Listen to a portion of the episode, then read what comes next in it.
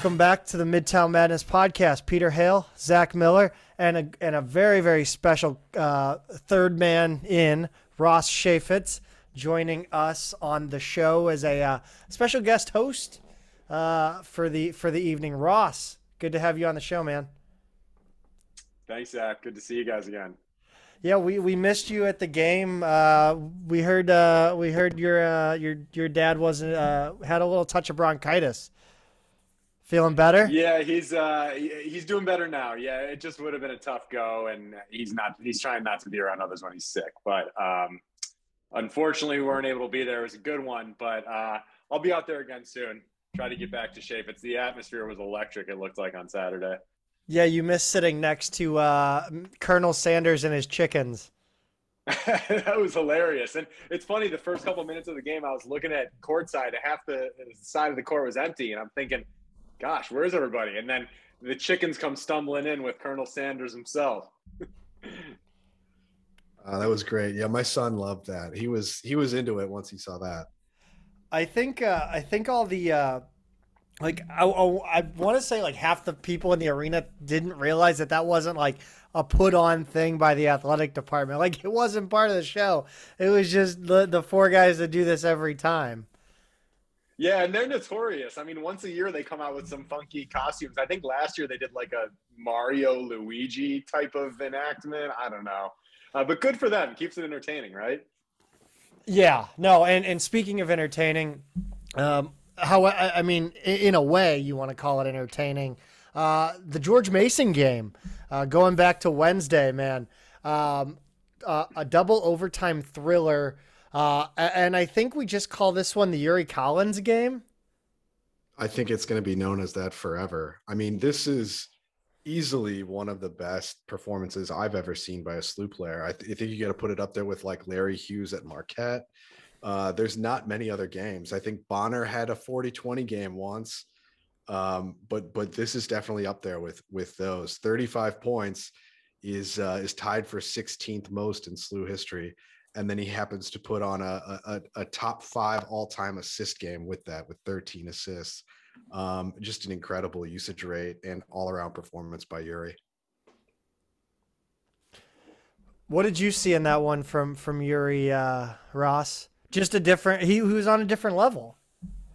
He was and he just stepped it up to a pace that others couldn't keep up with i mean he truly took the game over especially in overtime i mean he was a man on a mission and and no one could stop him and you know it's funny i saw things floating around on twitter quotes from yuri talking about the you know that that watch list that he wasn't included on and he was talking about how it didn't get to him but i think that's a load of crap i mean he was playing with such attitude and, and such energy. I couldn't help but think that was in the back of his mind the whole time. And, you know, not only the Mason game, it clearly carried through to Dayton as well. But what a performance by Yuri. I mean, you could see it in his eyes. And you know, one of the things I liked about is he's, start, he's starting to show a little energy and a little heart. And you're seeing his passion. You know, in the past, he was kind of just deadlocked, not a lot of emotion. But it's starting to come through. And I, I like that in Yuri. I think he's getting a little bit of that from Nesbitt, maybe.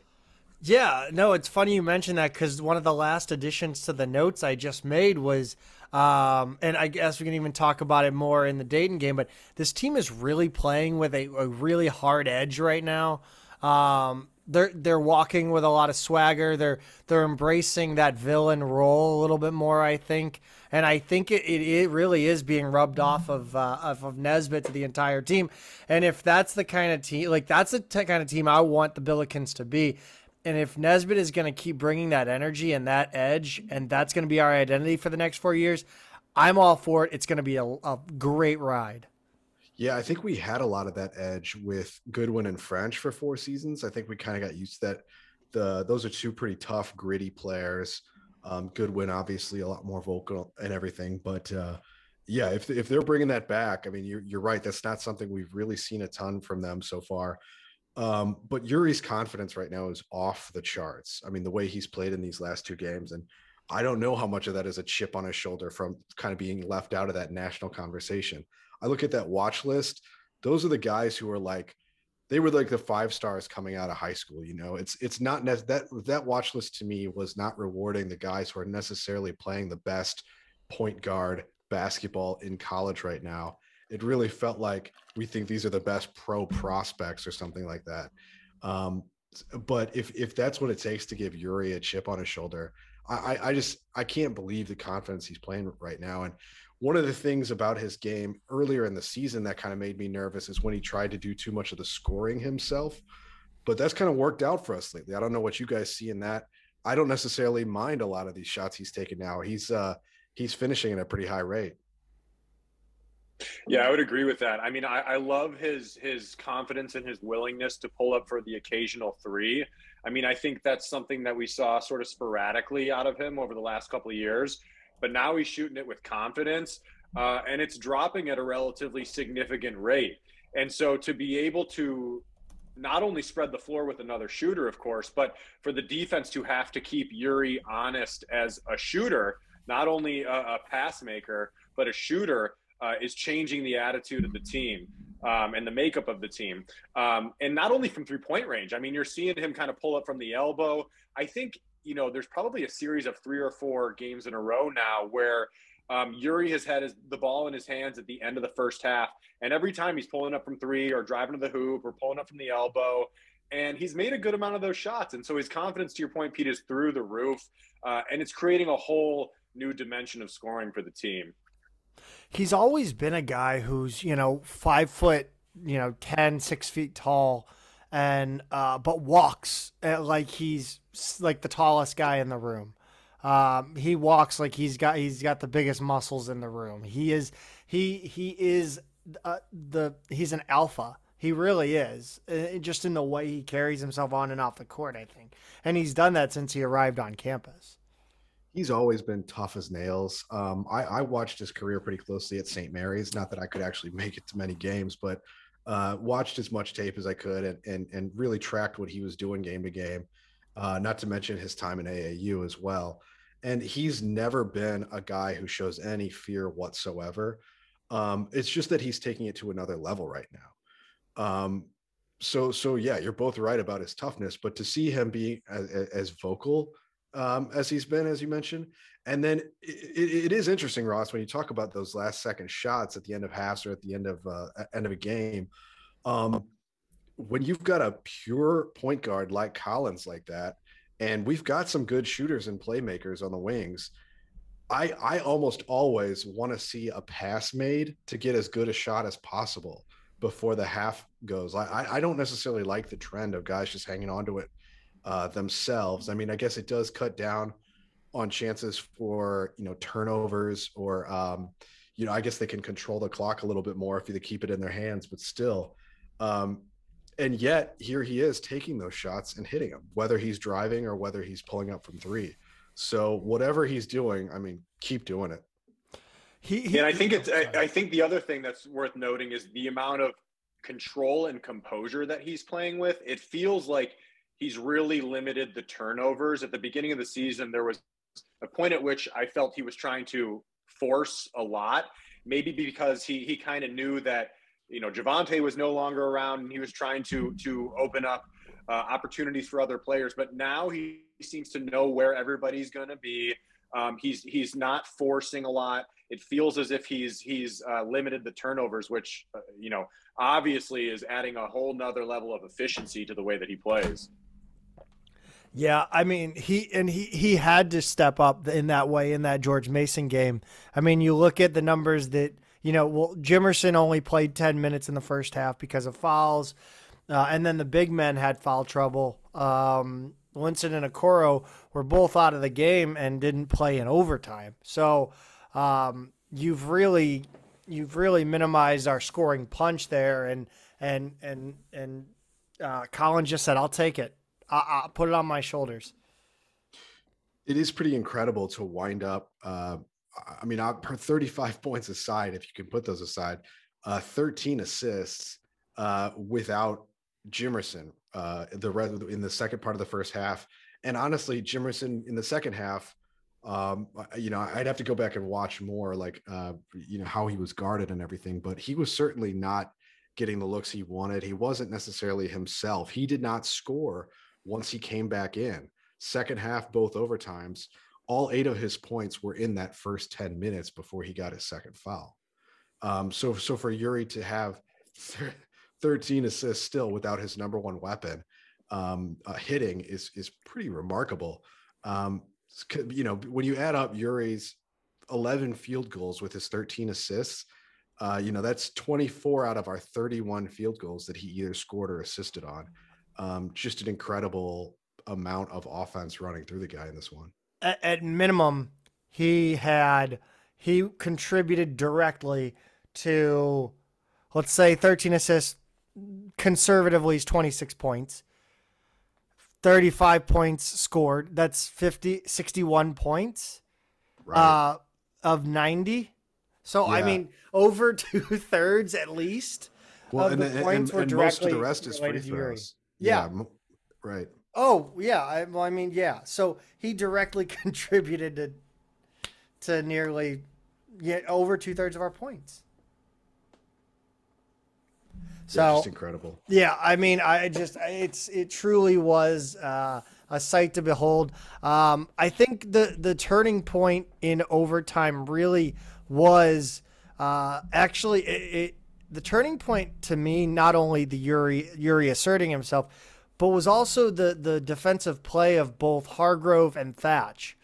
I thought that was just a, a you know, in putting Thatch on him was a masterstroke of genius by Travis Ford. I thought.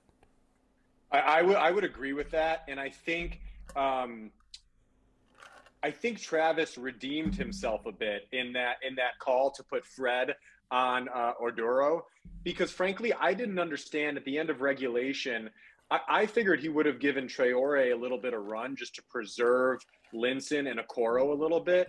And, you know, Traore could have been a guy that would have come off the bench, you know, no fouls, could have played real rough against Oduro. I'm surprised he didn't. Um, and, you know, in overtime, it was clear that Traore was getting pretty much eaten alive. You know, we were down by five or six points at one point. Um, you know, so so Travis threw Hargrove on him, which, um, you know, was an okay play call. I think Hargrove maybe had a block or two, uh, but I don't think he could keep up with the physicality.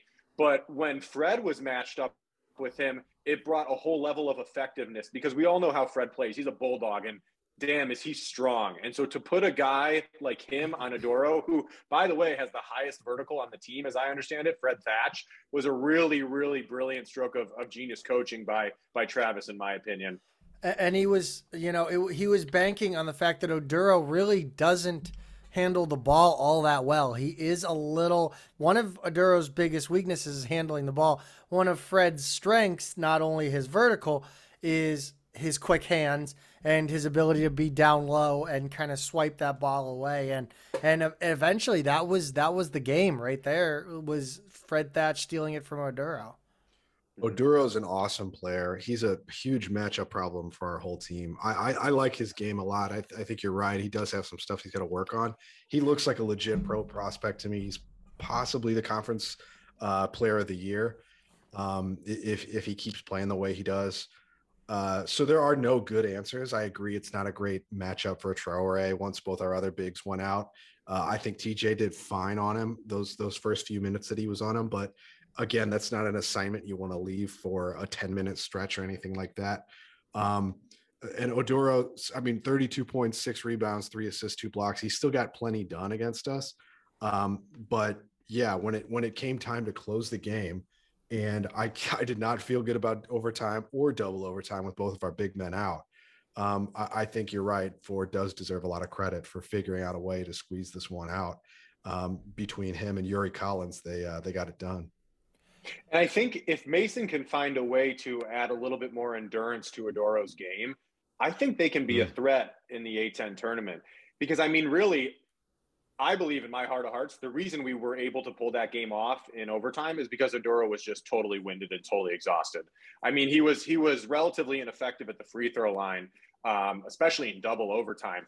And when it came to the back and forth between Yuri and Oduro, um, that's where Yuri shined. He clearly is well conditioned. He went 47 minutes and could have looked like he would have gone 10 or 15 more. And Oduro just couldn't handle that. If they can add some more wind to his game, I think he'll be an especially dangerous player. You know, a couple points in there. One is the the free throw shooting. I think Mason did play us pretty smart. Um, you know, I, I was I was definitely not thrilled with the officiating. Um, and I don't I don't necessarily think we deserved an 11 foul disparity. I think we had 30 and they had 19, but they were smart about kind of taking it at us down the stretch. They did get our bigs to bite on some stupid stuff, um, you know, and obviously fouled both of them out at around the eight minute mark and four minute mark. Um, so, uh, so, so yeah, I mean, it, it, it was one of those where I, I wasn't happy and talked to a couple of friends, Tim and Joe, after the game, who kind of, you know, uh, illustrated that a little bit more for me. Um, so Mason did play that well. Uh, I, I got to give him credit there. And then the other thing, uh, you, are right. Uh, Mason could be a threat in the A10 tournament. And I think not just that, if they get smart about how to uh, to keep Oduro fresh, they've got some really nice other pieces out there. That uh, Cooper had 22 points on five of 11 three point shooting against us, and Gaines was everywhere. That dude had 17 rebounds to go with 12 points.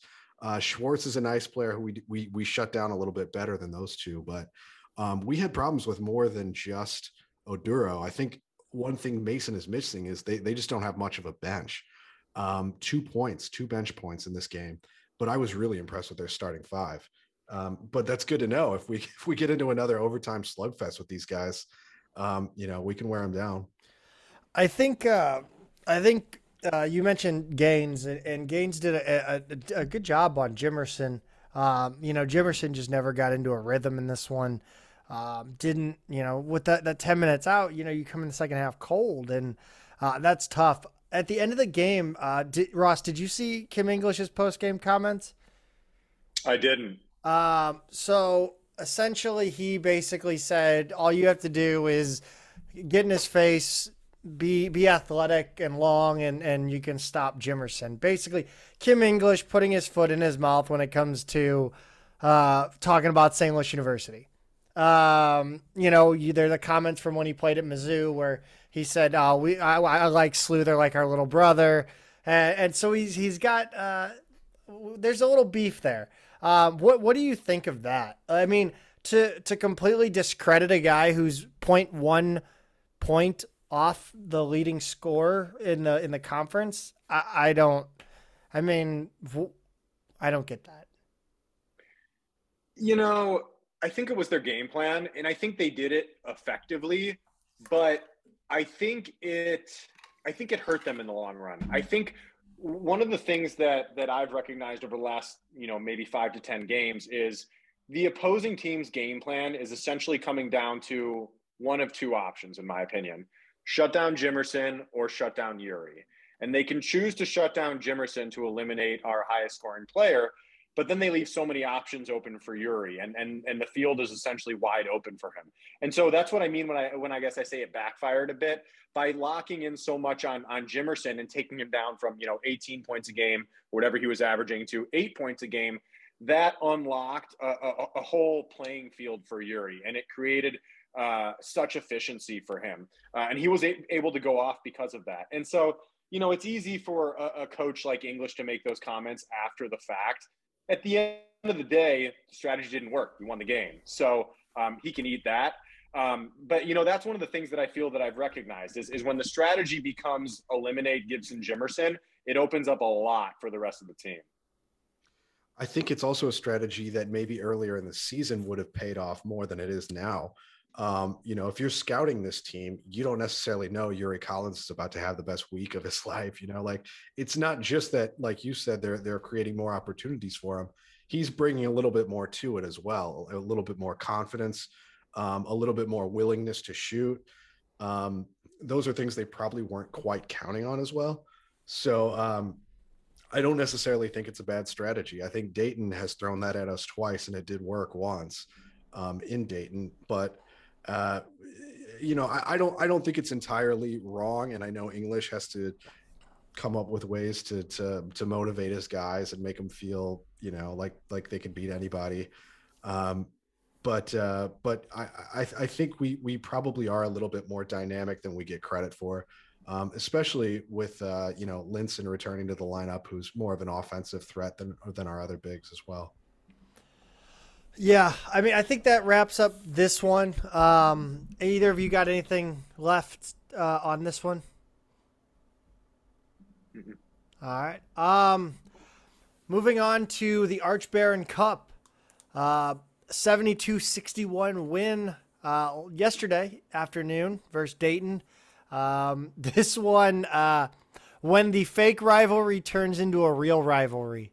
Um, uh, we ba- like since the pod the A10 podcast, I guess, like rev- revolution started. Uh, we've essentially gaslit uh, both fan bases and coaching staffs and players into believing this like i mean it, truthfully there is a rivalry there but it has it has been they have been gaslit into this being a heated rivalry and it's pretty incredible over the last three years to watch it has and i, I can't tell you now how many people have kind of like asked me about like the arch baron cup being like this is a thing i should know about but i, I can't believe i don't know i haven't known the name until more recent years i don't really get it and it's of course it's got its own fake history and and and everything and I, I love it. it it was like you said completely willed into existence and people are really picking up on it and i have to think that this game uh is is it really feels like the first true legendary arch baron cup kind of slugfest i mean maybe i'm only seeing that from SLU's perspective because we've lost the last five and they've, they've been mostly close and you know two of those were to that like that 29 and 2 obi toppin team um, but uh, but this one feels like a real classic that people are going to remember for a long time.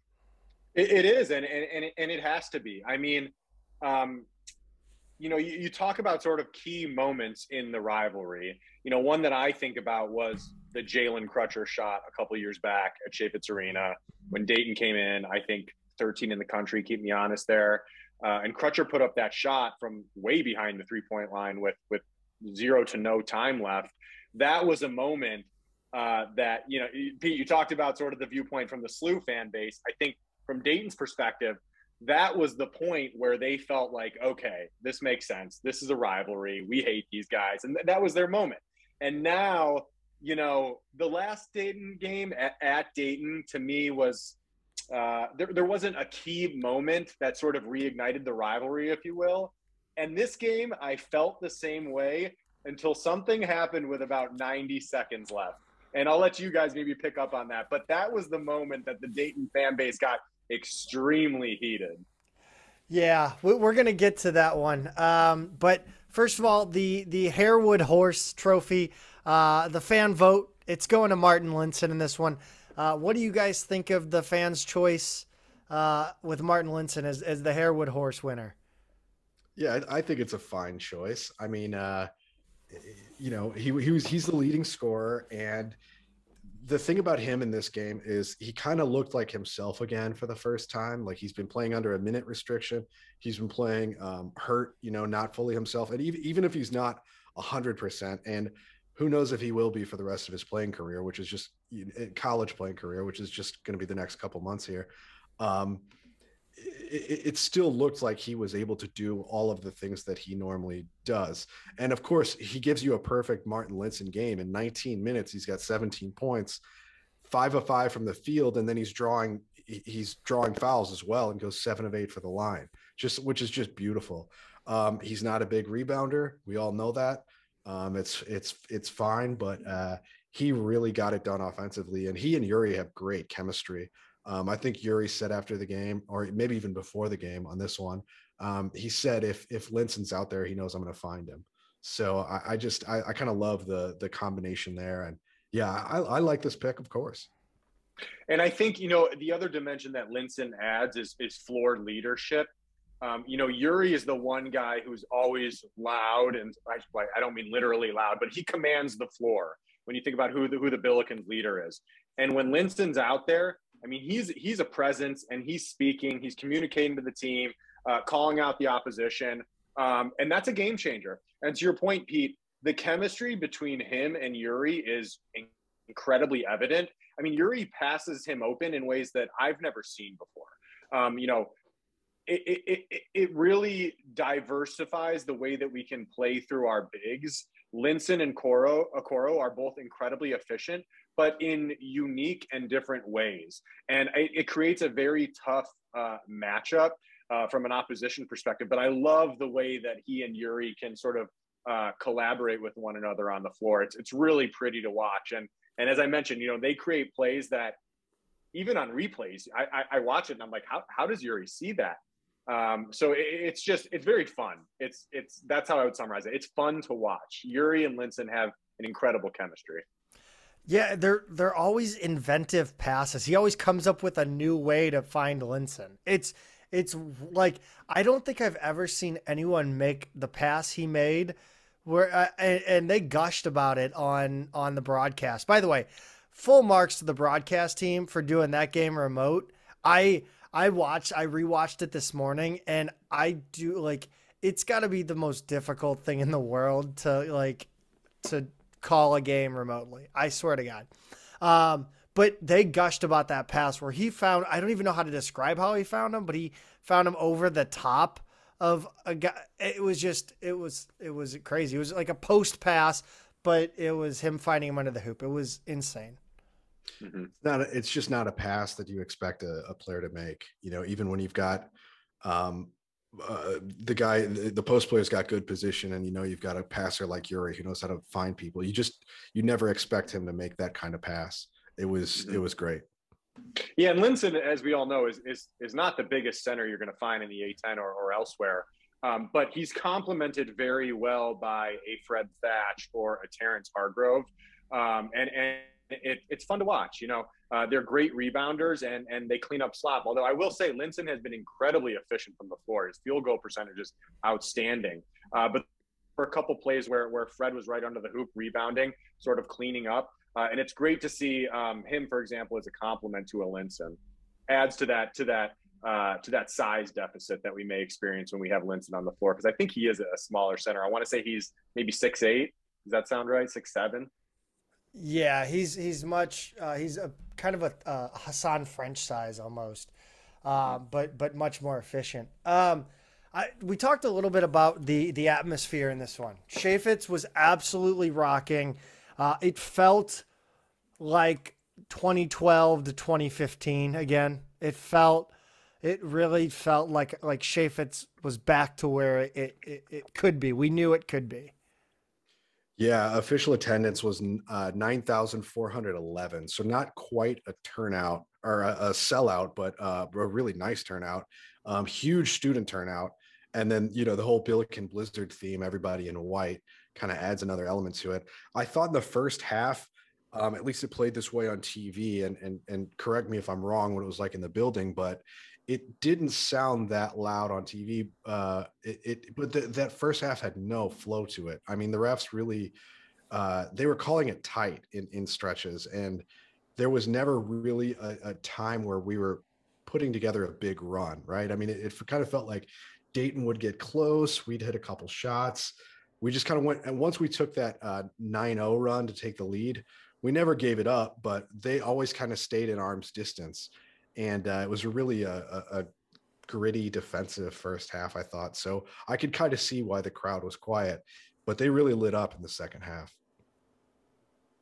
But you know, I think Pete, that's that's a, a, a positive reflection on the Billikens and really the sign of a good team. I mean, we led that game, with the exception of the Dayton three pointer to open it up. We led that game truly wire to wire, um, and you know, I, I would say, you know, just shooting from the hip here, we were up by at least eight, nine, or ten points for probably seventy or eighty percent of the game. And and um, the, the sign of a great team that I was just reflecting on every time Dayton pinched it back to five or six points, we went on a little mini run and extended it back to ten or eleven, and kept Dayton on their heels just enough to sort of uh, settle them down emotionally, and they just never got in the groove that we saw them in when we were at Dayton a couple weeks back.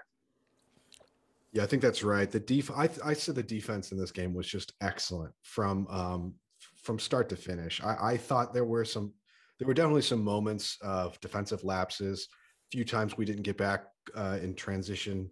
Uh, Kobe Elvis hit a couple threes in a row in transition. Um, but for the most part, this team really, really defended well this whole game. And I, th- I think that's kind of the cause for that. You're, you're going to have stretches where you're not making shots as we had a couple in the first half. Um, but the defense never really went through a prolonged period where I thought the effort wasn't there. They were really amped up to play defense in this game. Yeah, I don't think the defense was the problem. What I really saw was uh, rebounding was a problem. I thought that was where Dayton was scoring a lot of points off of either uh, poor position. I don't even want to know if, if it was poor positioning or just unlucky bounces, as we've talked about now three weeks in a row. So maybe we're leaning towards poor positioning at this point. Um, and then also um, like turnovers, uh, or not not necessarily turnovers, or like you know uh, ill-advised shots, I guess, or ill-advised attempts at shots. You know, you had a couple times in that first half where uh, I think one of them, Jimerson, tried to attack the basket. He may have had Fred Thatch open, um, and they he got blocked, and, and they went the other yeah. way and came down and scored. So really, the defense was there. I felt like it was lapses on the other end that turned into Dayton buckets. Yeah, I, I think that's true. I think shot selection does kind of still need some work, and you hope that's the kind of thing. Watch a little video of this game um, and realize there's not a whole lot you guys need to clean up to really make this this game a laugher from from from an early you know point. Um, so I, I I agree with that completely. I don't think turnovers were a big problem here. Um, Yuri did have six of them, um, but we only had eleven as a team, and Dayton only had eight, and that that's I mean that's not many turnovers in a game at all. So I thought it was fairly clean from that perspective. Um, but yeah, you're right. Rebounding and shot selection definitely needed uh, needed some work here. Yeah, um, Kobe Elvis uh, really uh, gave us trouble again. Um, this was the, this was the guy that, that played well at, at the game at UD Arena, and once again he uh, he showed that he he may have our number. Especially that sequence. Uh, sorry to cut you off, Pete, but oh, especially that sequence in the second half where I think it was he who hit those back-to-back threes. That was the only point in the game where uh, I kind of had to check myself a little bit and I felt nervous. Um, but um, you know, Kobe, I think has a couple more years in him, and and he's a player. Um, I will say though, without those threes, uh, those back-to-back threes, his stats don't look as impressive but he, I think he is the threat. And if we meet Dayton in the A10 tournament, I think he's the guy whose number we've we've got to have and we've got to lock down. It feels like the offense runs through them, runs through him uh, when when Dayton gets good wins. Yeah, I agree with that. You know, Soli told us before we played up at Dayton that this is a team that likes to shoot a lot of threes. They only shot 13 in this game. Um, and I'd like to think that's because SLU did a pretty good job taking the the perimeter away from them um, but they did find it open in transition a few times. Um, uh, he was the only guy on their their team that had double digits, and he had 20 points. He also the thing that I think uh, you, you, know not to overlook. This is the second game in a row where he did a really nice job on Jimerson defensively.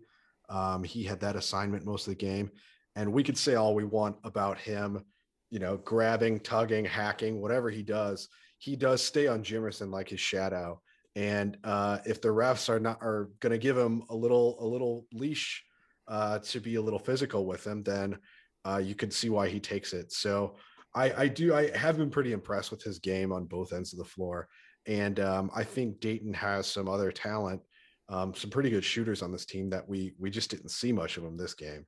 Um, the rest of the, the the team managed to be fairly anonymous in this one. I thought Holmes was was solid again, but um, but he was obviously a lot better when we played him there. Yeah, um, I, I want to talk about Collins in this one. Um, well, actually, I want to talk about key plays, uh, plays that stood out to to me in this game. Uh, there were two plays, and one is the broken down play that ended up in a Jimerson three pointer. And then one was Yuri Collins' block, uh, which may have been the most amazing block I've ever seen, and and that includes uh, Jordair Jett's block at GW that he sent into the fifth row. Um, and uh, there was what there was a grab block I think where one of uh, one of our guys I can't remember who it was. That's that. This may have been the top five on the Mount Rushmore of Billiken blocks. And then the third one I think is the Nesbitt dunk, and that really was kind of the exclamation point. Uh, how how amazing did did that did that block play on TV the way it played in the arena? It really did. I mean, it, it, it's one of those things where it, he kind of blocked it with both arms, right? Or he mm-hmm. he had both arms at least in motion. Um, but uh, yeah, I mean, I, I thought it was great. I thought it was great. The other thing was it early in the second half or late in the first half, Yuri finished at the basket and just screamed in uh, uh, in Smith's face. Do I do I have that right? He was under the basket, um, and it, it was. We talk about him being more vocal, and and he really just just roared. He like grabbed the ball from him or something. I, I, whatever the play was under the basket. Um, that's one where I really noticed him being vocal in a way that I just am not used to. Uh, so that stood out to me as well. And Zach, the play you mentioned, the broken play, I think in the second half, uh, with with Yuri on the floor, TJ on the floor, and then the ball ends up popping over to, to Gibson, and he pulls up for the three. I saw a, fun, a funny comment. I'm not sure, might have been on Twitter, maybe on Billikens.com. Somebody somebody made a post alluding to, wow, that was the one play I feel like I see every week in college basketball. Some team pulls it off, broken play that ends up in a wide open three, and it's never happened that way for the Billikens. And uh, just a beautiful stroke by Gibson. And that was the moment where I was like, okay, the Billikens are hot today. Um, and and you know it was great for Gibson. It was great for the team. There was a key shot by by TJ though. You mm, know, and, yeah. and and and one of the things I you know I want to get your guys' opinion on is TJ's been relatively quiet over the last couple weeks, and that's primarily due to I think the fish, the efficiency of of Fred Thatch. Um, but it seemed to have eaten at a, at a bit of TJ's confidence. We've seen some big threes from him though in the last couple games, and and that was a, a point especially when TJ hit a big three from the wing at the Dayton game. I want to hear your guys' thoughts on on the efficiency of, of TJ and what you've seen over over the last couple games from him. Yeah, well, we we've talked about that a little bit on the show the last couple weeks, just how his he's definitely been in a slump. He was a, a really efficient three point shooter heading into I don't know when the, the the the first I'd have to look at his game log to see when it fell off about five or so games ago, um, maybe six, and you can't can't find his shot either inside or out since then. Um, but you're right, he has hit one big three in the past two games. Um, but he also he's made some other plays in this one. Like I, I don't want to just make it all about his three point shooting. It, what what I like about this game is he looked a little uh, down on himself in some previous games. Whether it was I, I want to say UMass, GW, a couple of these games where he just like just couldn't find his shot, couldn't finish. Things you know, loose balls weren't coming his way, getting unlucky on whistles. Um, I didn't see that at all in this Dayton game. Every minute he was out there, he played like the like the TJ we're used to, high energy, um, getting good stops, making big plays, diving after loose balls, doing exact, bringing exactly the energy that we need from him. So um, the fact that he hits that three, I think, is just it, it's crucial for the confidence he has in his shot. But what's more important to me is that I see him bringing the demeanor and the energy and the effort that we're used to back. And uh, Zach, I don't know if you see it the same way or not. Yeah, you just missed that personality. That personality when he loses his confidence a little bit, I think he loses his personality and and that happy-go-lucky nature is what makes him him. And uh, and when he has that, he plays well. When he feels good, he plays good. Um, and, and I just want to see him him be happy and not not so much worried about how he's playing because when he stops worrying about how he's playing and we're and just is in a good mood, I think he plays better. Mm-hmm. mm-hmm. Yeah, I think so. But he was the key to that. That not only that three, but that broken play that ended yes. up in, in Jefferson's yeah. hands. Absolutely. Um, we talked about Linssen. Um, Okoro is a guy that I thought uh, had some really sneaky, um, good plays in this one. Uh, I think one of his biggest criticisms is he, he they, I think he's been described as a black hole in the post for the ball. Um, the ball goes in the post. He's, he's going up. We everybody knows it in the gym. Uh, I don't. I think he found uh, he was either Williams or Jones. He found uh, he kicked it out one hand pass, and it was a beautiful pass. Um, and I just don't think he got enough credit around the Twitter sphere and the message board for that. I agree with that. He only attempted three shots in this game, made two of them. Um, and I don't want to say like good. I like that. Do that more. Like that's not it at all. You know, obviously I want everybody scoring as much as they can, but I think he recognized um, that that Holmes is a is a is a tough matchup. Okoro, as good as he is, he's not exactly. Um, he doesn't have Linssen's post moves. You saw that that that Yuri pass to Linssen where he just in motion spun like 360 left-handed layup finished just really smooth old school on the ground big man game okoro is just he's a lot more deliberate with the ball he doesn't have that that um, fluidity in the post and i think a guy with uh, with holmes's shot blocking ability his length his athleticism um, it's a tough matchup for Okoro. and I think in this game he recognized that, and I, I really think that shows development um, that we we haven't seen yet from him. And that's kind of the next dimension of our offense that I'm looking for. To the extent Okoro can get much more effective at kicking the ball out from under when he's double teamed. You know, he's such a commanding, you know, physical force, if you will. He's so well at re- he's so good at rebounding. He's so long that he he commands that double team. And if he can start to get really efficient at kicking that out at the appropriate time, to guys like Williams, to guys like Gibson, to guys like Jones, you know, that's when we're going to become super efficient from three. Um, so that's what I would love to see in terms of, you know, offensive developments over the next couple weeks going into the A10 tournament. I think that can make a big difference. Yeah, I'm excited to see. I mean, it's there. It's not often that I am able to to notice just improvement, but Okoro really has shown uh, a ton of improvement uh, from when he got here. Uh, and I thought his spin move to the basket was just uh, amazing too. I didn't know he had that in his repertoire either. So um, yeah, I I, I think uh, I, I I just I I think this team is really embracing the bad guy role, and I love it. I love it, and and we'll and I think you know it, it's rubbing off on uh, the alumni a little bit. Um, uh, Pete, I I I'm curious what actually I'm curious about what both of you guys saw on TV in the moment, um, and, and, what your reaction was, and then I can, I d- I didn't see exactly what happened, but I think I have a decent timeline in my head at this point. Um, but what did you guys see at home, and did you notice anything right away uh, before the whistles started going and everything? I right away I didn't. Um, so I, I knew that no one was there and the ball kind of bounced. So obviously we're talking about the aftermath of Nesbitt's dunk with about what was it 137 left, something like that. Um, Nesbitt dunks the ball, and man, was that cathartic for him. He had a rough game. This was not his best game. He always brings the energy, effort, hustle plays, and we got some of that out of him. But uh, but he, I think he was 0 for 5 at the time, and uh, had spent most of the second half on the bench and, and it, it just wasn't his game.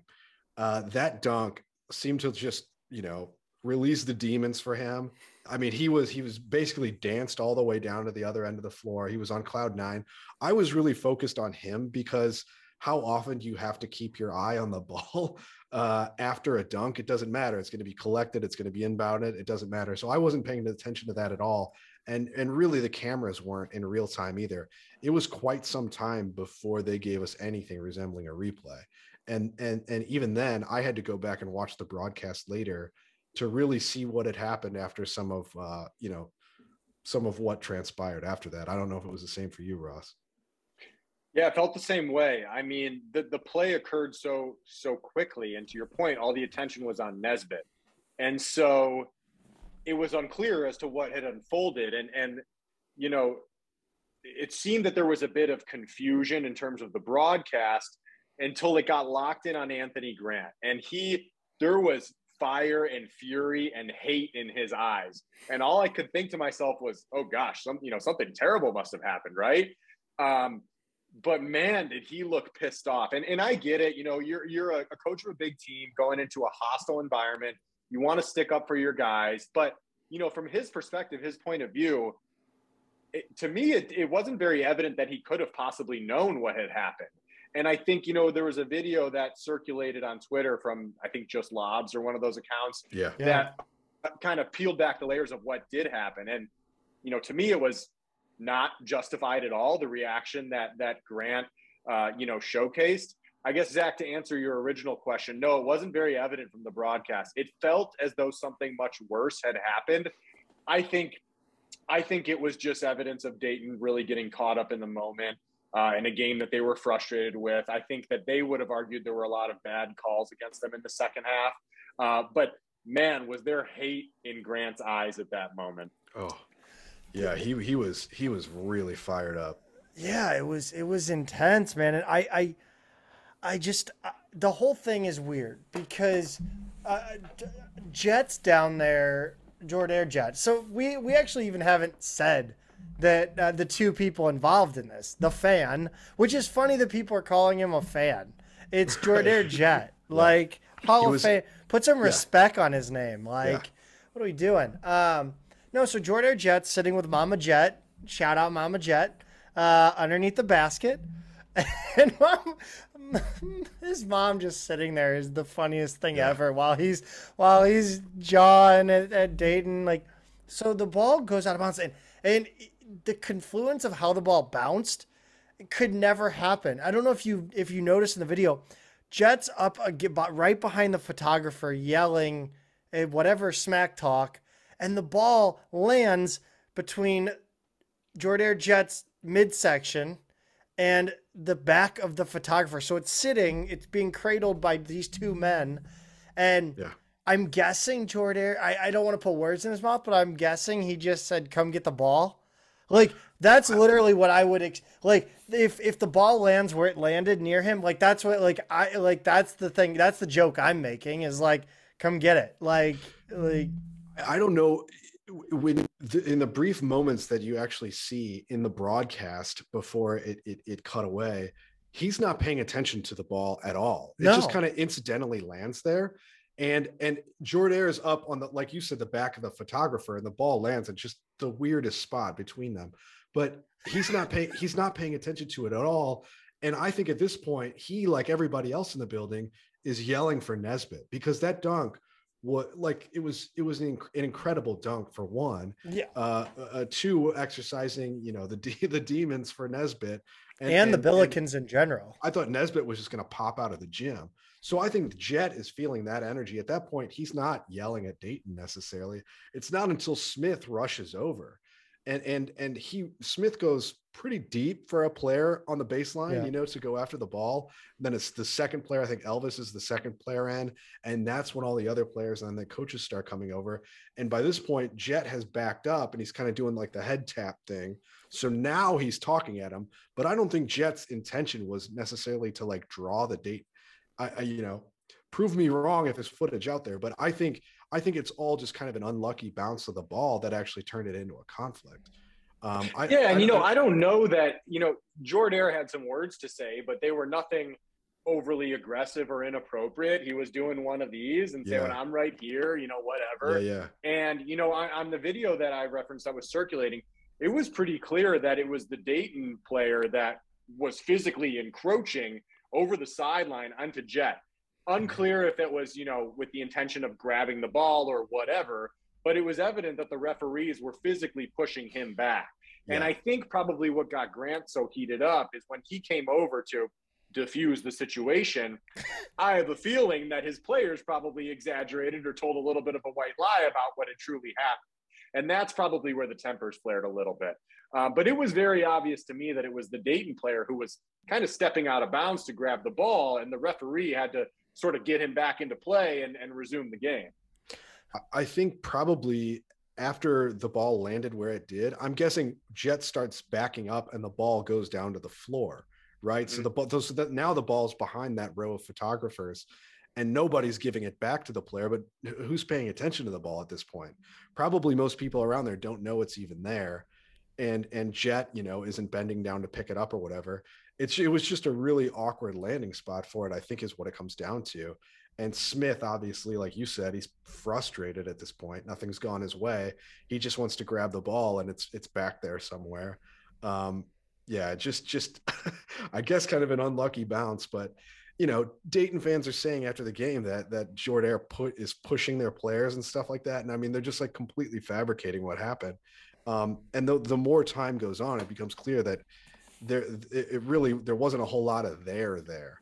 Um, but but Zach, maybe you can unco- um, maybe you can sort of cover what happens to Jett immediately after this uh, this all goes down. You know, that's funny because I don't know. Um, I mean, I know he got he he left, right? I know he went through the tunnel where I was sitting. Um, and I, I'm sure he just ended up in Lorenzini's to have a beer, or you know, you know, a, a, a Jack and Coke, whatever is whatever he's wanted to drink. Um, but really, like, I don't because his mom didn't go with him. Um, his mom's like, I'm gonna, I'm watching the game, man. Like, There's a minute and a Did half she left, not? and I've got I, I didn't realize that. No, it was no. She stayed there. She was, she's like, well, we had good seats. Right. I'm not leaving. Um, but I think, uh, I think it's interesting the whole, the whole situation. Uh, I'll get, I'll, I'll finish up with Jordan, and then I'll talk about why it's interesting. Um, but no, I think like I mean I don't know if he was escorted out or asked. leave. I I don't think they were like already telling him like trying to get him to move. I don't think that was a thing. I think this was the whole crux of him moving. Um, and I, I think I don't know if kicking him out is the right word. More or less like just appeasing Anthony Grant. Yeah, and let's get him out of there. Let's get let's get let's get it over with. Let's pu- finish the game. We don't need anything else. I mean, you know, we're in a post Malice at the Palace world. Um, you have, eh, but to be honest, like kicking him out or or escorting him out or may, having him leave was the best thing they could have done for the crowd. The crowd popped Oh, like it was a like it was a pro wrestling event. It was it was insane. Yeah, but you know, but out. you know, shame, shame. I hate to say this, but kind of shame on on SLU for doing that in a moment where he's being inducted into the Hall of Fame. There's no there's no evidence of wrongdoing at that point. You know, the Yeah. camera did pan to Janet, you know, having a discussion with Jordan, and presumably that was the point where she suggested or encouraged him to move or leave or or whatever. But um, you know, I, I had saw on Twitter people were talking about, oh, he didn't really get kicked out. They just asked him to move seats. But you know, if you look at Jordair's tweet, uh, he said something, and I have it right here. He said, uh, "Never like Dayton anyway. I beat the traffic." Which you know, if you take that literally or you assume what he means, he was asked to leave. Right? He left the arena. He beat the traffic. And left Um, Mama Jett there by herself. Yeah, but but you know the irony of the whole thing is if you, you know I think if you take the NCAA rule book literally, a Yeah. technical should have been called regardless on Grant and the staff. And Well, not so- Grant, not Grant. No, Because technically, I mean, you could make the case for Grant that he was trying to defuse the situation. Okay, that's in the rule book. It says the head coach is the only the, the only one that can leave the bench uh, if a like it says if a fight breaks out or may break out, and I I would take that as a may break out situation uh, for sure. And Anthony Grant leaving the bench that far. but I- but but Zach, I, But the, the rest sorry of the guys, there should have been five technicals called at least. But sorry, sorry to intervene. I, I No, you're agree fine. with you. But you can say, you know, if a fight were to break out, but every Billiken was at the Billiken bench. There was Mhm. not a Billiken in this altercation. Right. It was the Dayton huddle under the under the hoop screaming at Jordair and whoever. So you can make the argument, oh, a fight would have broken out, but a fight between who? Because there wasn't a, a uniform Billiken in sight. Yeah, I, I think that's right. Uh, Ford did a really good job of just corralling them around the SLU bench. Uh, and I think he even put his back to the whole situation. So even after the game, they asked Ford about it, and he's like, "I didn't even see it. I had my back to it. I don't know what happened." He just kind of like Mm, yeah. he he, he just Yeah. just like I, I have nothing to do with this. You guys, that's that's that's your problem. The, the Uh, crowd egged on Jordair. I, I was guilty of it. I, I was egging him on. Well, I mean, the fact that it's Jordair is crazy. Like Oh. in in, mo- in most situations, this is just going to be some dude, right? I mean, It's, just going to gonna be some Zach fan. Miller. oh God, help us all. Like, Uh, no, like, or Or Colonel Sanders and the chickens. I- honestly, I got to thank Jordair at the end of the day because uh, I was I was ju- just as rowdy. Um, and so, I mean, Jordair, uh, you know, taking the heat for forever. I mean, Jordair was awesome. That was that's what I want to see out of our alumni. I've I've always said that it, it like we see the older guys, right? We see the high marks. We see the the Roland Grays, by the way. Shout out Roland Gray for hanging out with me yesterday. Um, uh, we see those guys around the program, the Bonners, all those guys show up at games. We don't get to see, you know, the younger guys as much, and I love to see their that passion come out of these guys. that that played for the school and um, and represent the Billikens. Yeah, I agree with that. I mean, I mean, a lot of people from Jett's generation and younger, uh, I mean, they're all over the world. So a lot of them are still playing. Um, you know, the, the who who knows where a lot of them are. Um, well, I mean, I'm sure we could figure it out, but I guess my point is they're pretty spread out, and not all of them are able to to you know to be around as much. So I I, I definitely understand the older guys who are retired who have resettled in St. Louis and are you know working there professionally and everything. Um, but to see that, especially from somebody like Jett, who's you know he's from St. Paul, you know he's not from St. Louis, he's not necessarily going to be around the city all the time. To see him really getting into it for SLU, really supporting this team, tweeting back and forth with our players before and after the game, and then being like, ah, "I hate Dayton anyway." And he he even had some back and forth with some of the Dayton fans and media types after the game. It was it was great. I'm you're exactly right, Zach. I love to see that like put into this sort of rivalry situation for SLU. We haven't had nearly enough of that. Uh, well, I think what what was it? What happened earlier in the season that I thought like it was good that uh, it happened, but I think Ford. Oh, it was the Lassina Traore dance, right? Oh, so, but this is the kind of stuff that gets you gets fans to come back. Yeah, I mean, th- like everybody's walked away from that game. I, I would say 80% of the people that went to that game in Billiken blue and white walked away from that game not talking about the final score. Oh yeah. Not talking about Yuri Collins, not talking about Nesbitt, not talking about Okoro, Linssen, nobody on the floor. They talked about Jordair Jett. And they yeah. talked about that incident. That incident lit up that crowd, lit up that arena, and that's going to get people to come back. That is what's exciting. And and that's that hard edge that I'm talking about that that kind of like that that just, just like the jerks of the A10, man. Like and, and I, I want to be going, that.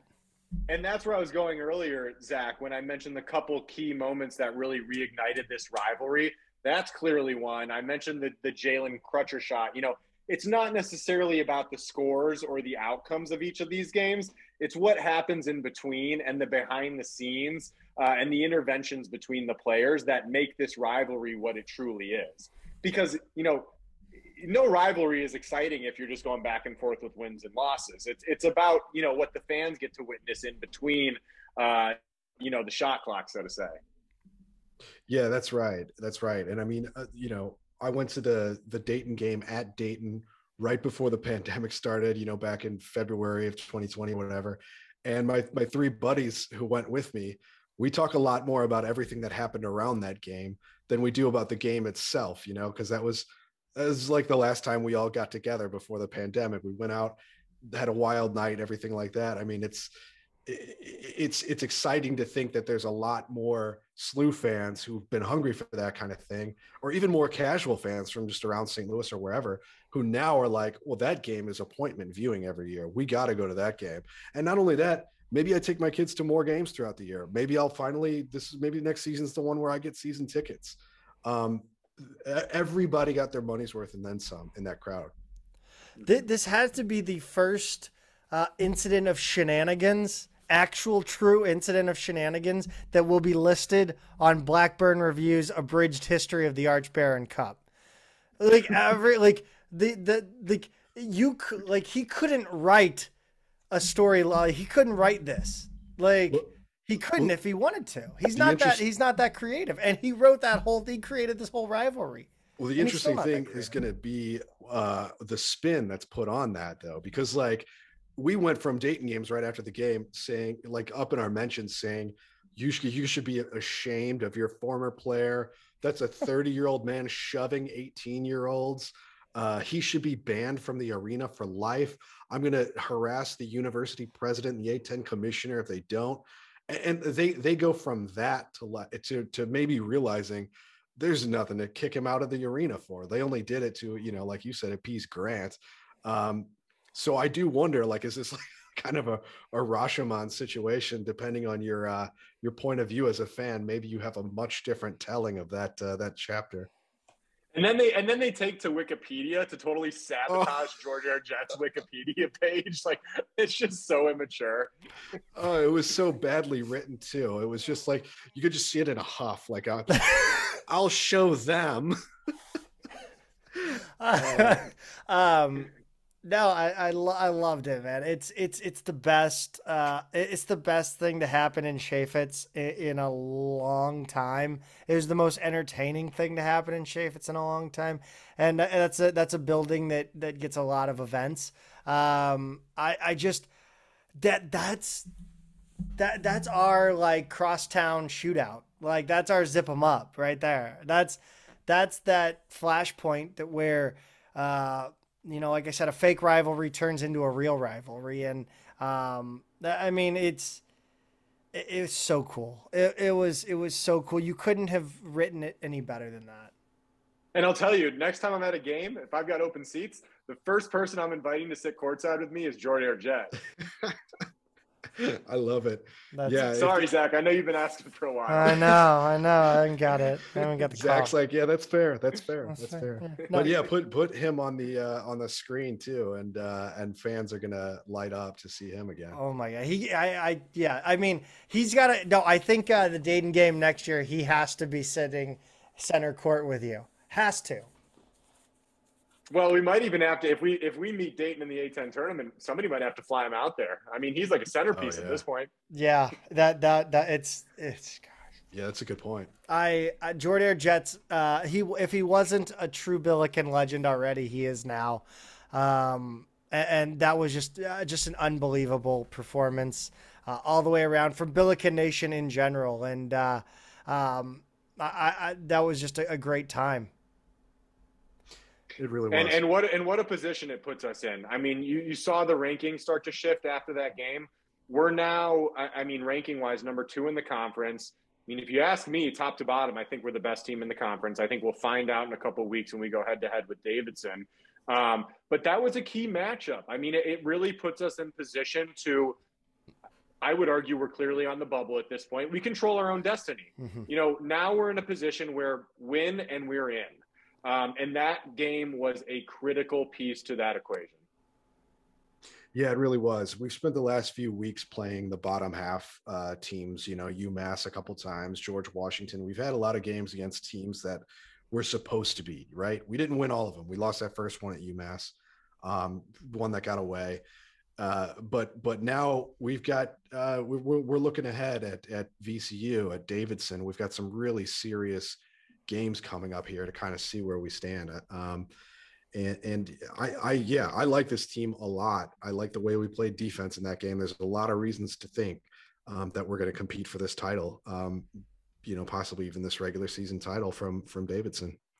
Yeah, that's going to be a fun game. We're going to definitely have to clean up our three point defense because uh, Davidson mm. shoots the lights out of the ball at a uh, an incredibly efficient clip. Um, just going to hit around the A10. Um, Tuesday, Richmond beat Duquesne 74 57.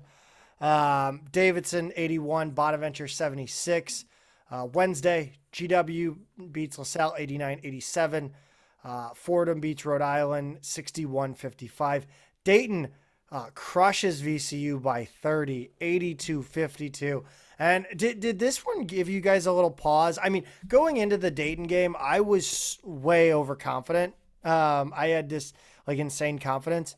Uh, what did what did you guys think? Was did this make you nervous?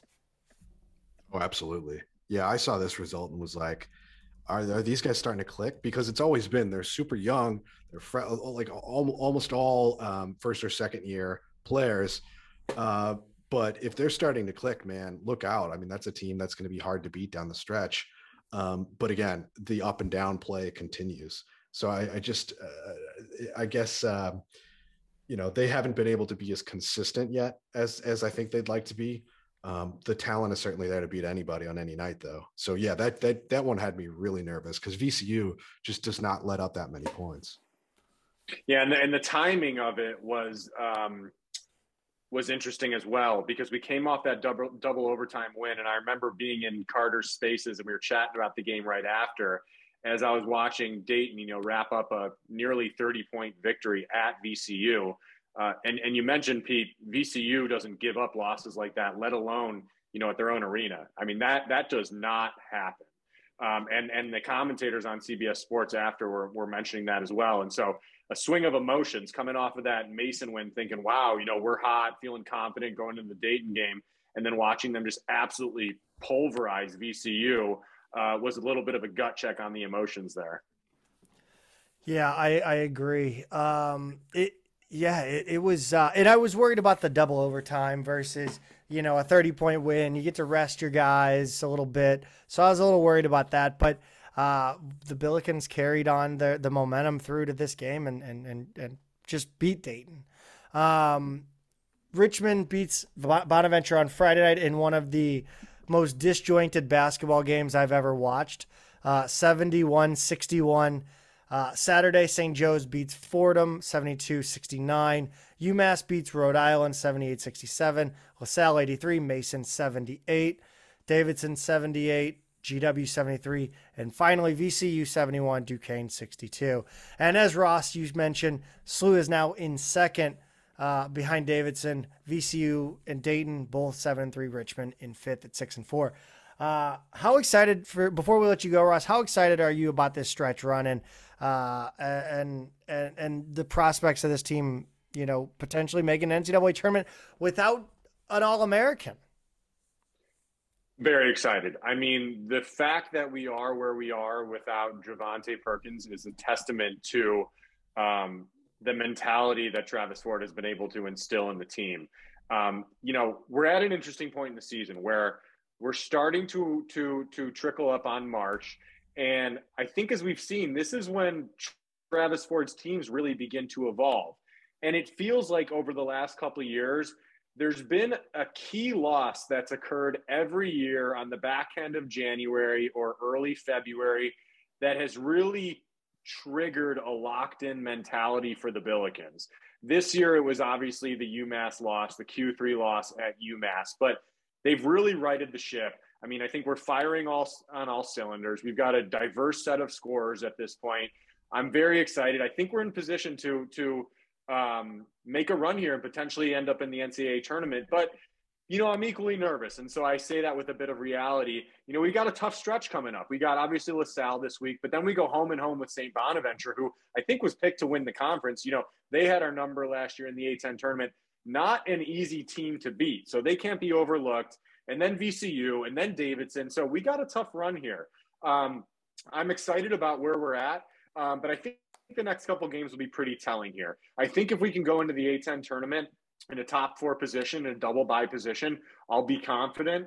Um, I'd love to see that Dayton SLU rematch, uh, but I like where we're at. I think we're in a really good position. Uh, I think the guys are locked in mentally, and I, I think we got a shot at, at making a run through the rest of the season here. I really do. Yeah, I, am I'm, I'm excited. Uh, Ross, uh, always great catching up with you, man. Uh, and we'll see you soon at Chaifetz. And uh, you know, it, it's going to be a hell of a run. Buckle up. Absolutely, absolutely. Thanks, Zach. Thanks, yep. Pete. Good to be with you guys. See you, Ross. Take it easy, buddy. Yeah, as as, um, as Ross mentioned there, uh, we've got LaSalle and Bonaventure coming up. It's kind of a tale of two different teams here. Uh, LaSalle, who is, I mean just awful, really, truly bad. Um, and then Bonaventure, who is up and down. And I think Bonaventure is one of those games that's going to be a lot like Mason. Uh, it's going to be attrition. And I think, uh, you know, we're starting to see Bonaventure wear down a little bit, uh, especially with that short bench that Mark uh, Schmidt likes to run. Yeah, which is basically no bench. You know, he would he would play his starters 40 minutes a game if uh, if if he could. Um, and it seems to be wearing him down. They're four and four in conference now, a conference that they were supposed to run away with. Um, easily the, the, the consensus pick, both inside and out uh, of the conference coming into this season. So um, obviously they had a, a disappointing non-conference, uh, but that's that's happening conference too, and they're coming off uh, two straight losses this week. So uh, this team looks vulnerable. They look a little worn out, um, which which isn't totally surprising given how much these guys have played over the past few years. Um, I I'd like to think that uh, that we can take care of business at home. Uh, you know, Bonaventure is always a tricky place to play.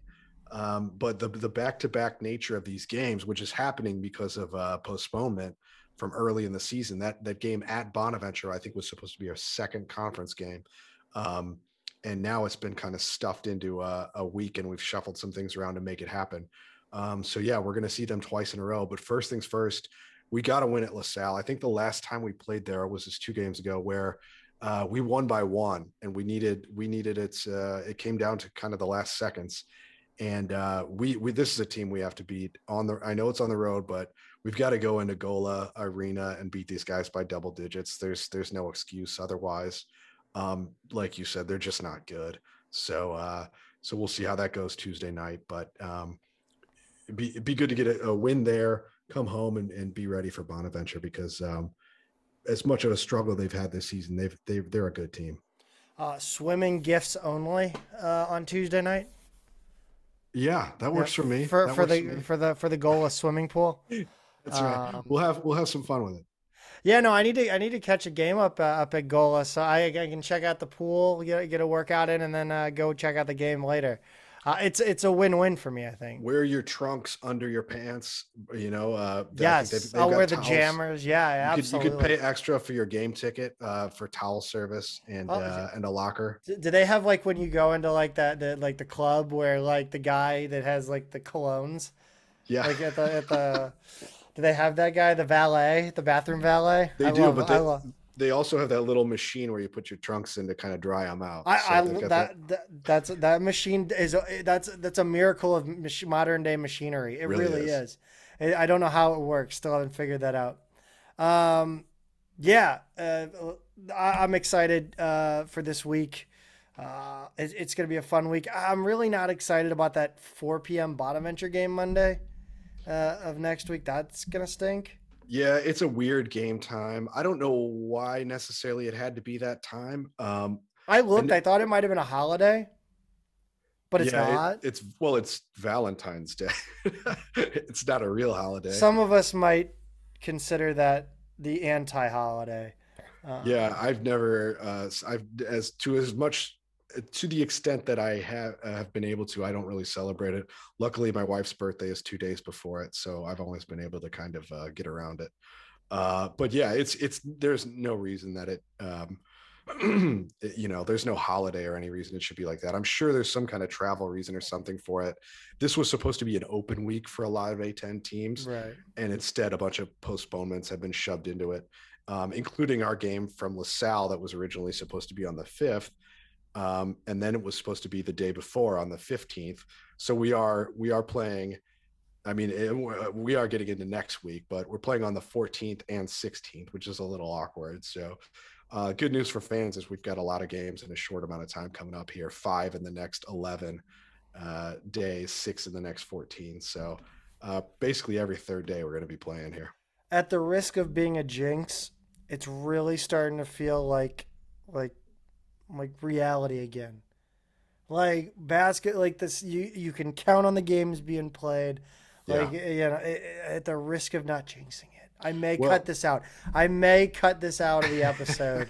now that I'm saying it, I think I, I honestly think for this season, I think we, we should be in pretty good shape. That that variant worked its way through college basketball pretty hard there uh, in late December and early January, and I think I think we're through it now. Personally, yes, uh, I, I I hope so. Um, on the women's side, tough week for uh, the Billikens. Uh, 60 52 loss at Rhode Island. Uh, this is one where the Billikens looked really nice for three quarters. Uh, unfortunately, the three quarters weren't in a row, and the second quarter did them in. Uh, 21 to 8, I believe, was the, the difference in that second quarter, and, and that's the all the, the spread that Rhode Island needed uh, to win this one. Yeah, so that was uh, so. I think this the score you're calling out. That's actually the next one, the UMass game. Oh um, yeah, you're the right. The, the theme of this week is they play a really competitive game, uh, and but just happen to have a, you know get blown out in the second quarter. That it's been the same pattern uh, both times. This one uh, held Rhode Island to 13. I guess is the the good news, but only yes. scored seven. Uh, just a just a horrible shooting second quarter. I think SLU went three for 14 from the field uh, one of five from three, and, and you're not going to be able to stay in many games with a quarter like that. Um, big mountain to climb, and and they just didn't have enough in the second half. Uh, unfortunately, in this one. Yeah, I really liked their game again for most of the, the time. You know, uh, we looked really competitive against a very, very strong Rhode Island team. I mean, uh, this yeah. is a Rhode Island team competing for a bid. Uh, yes. the, and for one of the few times this women's basketball uh, conference could get more than one team. They're generally a one bid league. Yeah, uh, that, and that's the important context here. Is is this wasn't just some team? Rhode Island is yeah. seventeen and three, and they're still undefeated, seven and 0 in the A10. Actually, uh, probably let me. I'm looking at this right now, eight and 0 now, because uh, they did win over the weekend as well, but went to seven and zero with this one. Very good team, and it makes you realize like how close SLU is and how devastating the, the, injury. Yeah, that's right. How devastating the injuries have been. Um, the the they aren't getting blown out every night. They're they're competing. They're just coming up a little bit short, you know, and uh, it's frustrating. I know for them, and uh, definitely feel bad. Um, but again, it's you know just kind of the same story in this one. Yeah, and, and like we said, it's it, the story of the week is that second quarter. Um, but Flowers had a nice game, 16 points, eight of 12 shooting. Uh, not terribly efficient, but she played well. Um, but the, the next game, 69 66 loss at UMass. Um, just a brutal loss. I mean, not not not that it was a bad team they played, just another brutal way to lose a game. Uh, having a terrible second quarter, uh, like I alluded to, twenty-one nine was the uh, the difference in that second quarter. Otherwise, the Billikens 23-16 Billikens in the first quarter, 15-11 Billikens in the third quarter, and 21-19 Massachusetts in the fourth. So, yeah, you know, again, second quarter sinks them and it was really anybody's game in the 4th mm-hmm. too. This one went back and forth. Um, and and again, it, it's again a point that UMass is 17 and five. They're a really good team, five and three in the A10. Um, so this isn't just happening against the middle of the conference. Um, and this was a great scoring game for Kaija Harbison, 27 points on 11 to 21 from the field. SLU shot really well from three, which is something they haven't done a lot this season. Uh, 50% from three in this game. Um, didn't go very deep in the bench in this one. And um, I think you had mentioned that Kylie Bess um, got hurt in that Rhode Island game, and we didn't see her in this one uh, against UMass. So uh, it, it, it, does make you wonder with this team this close, now another player going down. Um, it, it's, it's, what would this team be like without these injuries? I, I feel like they'd be right in the mix.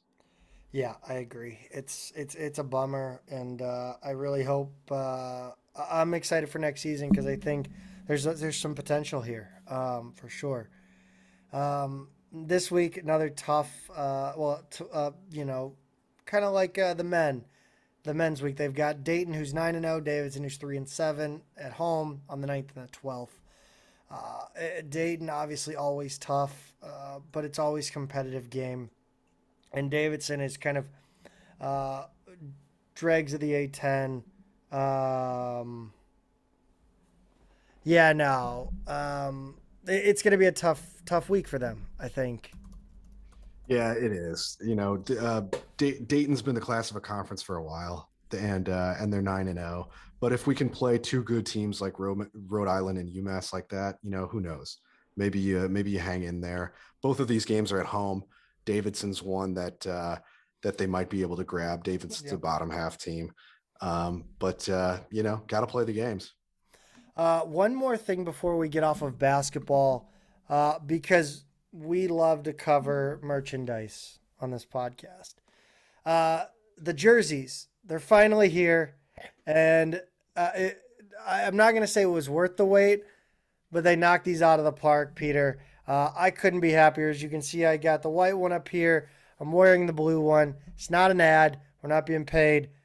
They're they're good. They're they're very nice quality. I mean, they're Nike, so you know it's not going to be terrible. Um, but yeah, the, I love the, the team shop in the yes, arena. They're at okay. Rally House as well, too, okay. the, which is different. Ones.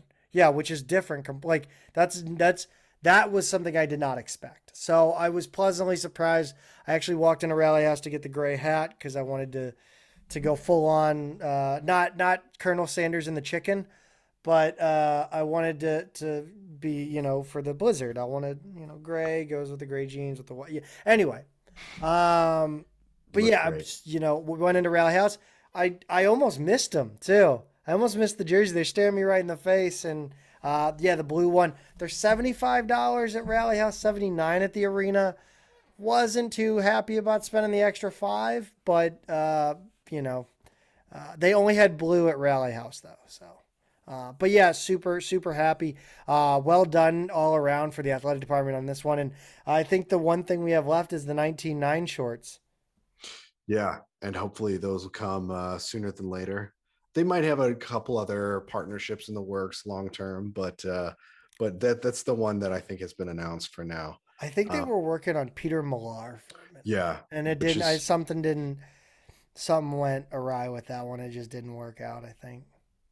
Yeah. I, I don't know if it's it's dead, dead, or if it's just gonna be a while. Who knows? Yeah, no. So shout out to whoever put this together. I, I cannot remember who exactly. Uh, I know I know uh, Brent. I think Brent Gallagher did the home field deal. I don't know if he did this one, but shout out to them. Um, and, and just shout out to the athletic department uh, in general. Um, they're just uh, you know for the times I am critical of things that could go on in the. They are just it's it's a wonderful uh, group of people uh, just on a on a on a personal level. Um, just always been, uh, you know, just just it's it's a good group over there, and that they they deserve credit for just you know how they do things and, and uh, when you know the way they treat you know longtime season ticket holders. So, um, yeah, moving on to track and field.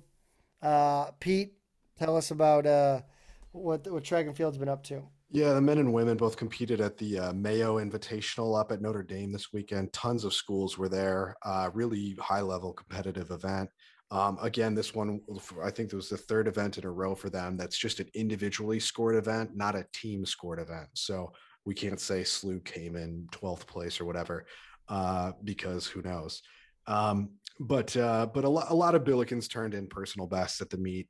Um, I don't think anybody won events necessarily, but uh, if you're in- interested, check out the results on uh. Um, just a really good effort uh, effort there for them. And then uh, men's and women's tennis were supposed to go this weekend, both of them. Uh, the men were on the road out in Indiana uh, at Purdue and I think Valpo. The women were supposed to play Humsel at home. Both were canceled. So um, don't know if that was weather related or or, or something else, but uh, they they they should or i guess i should say they're they're marked as postponed so maybe those will be rescheduled um, but that's that's really it for your uh, olympic sports for the week Yeah. Oh, speaking of Olympics, uh, it's a it's a apt. Uh, it's it's very uh, um, what do you, what do you call that? Um, current reference. Um, no, and if you if you really want to follow track and field, John Bell on Twitter uh, is a great follow. I think it's j bell thirty.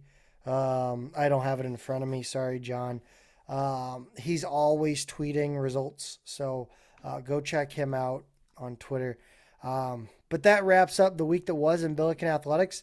Uh, follow us on Twitter at Midtown Mad Pod, at Peter is a tweeter, at Zach Miller MMP. Uh, thank you to Ross Chaifetz for coming on the podcast. Um, also, shout out the Pitlick brothers, Brad and Eric, for hosting a, a, a, a freezing tailgate. Uh, my hands are still not yet thawed. Um, I forgot gloves on that one. Um, we also appreciate, again, any and all suggestions uh, you might have for the show. So tweet us, message us, whatever. Um, please go and subscribe to the show on all platforms. If you haven't left us a review, don't be afraid to drop us five stars and uh, leave a comment. Uh, as always, Peter, go Bills. Go bills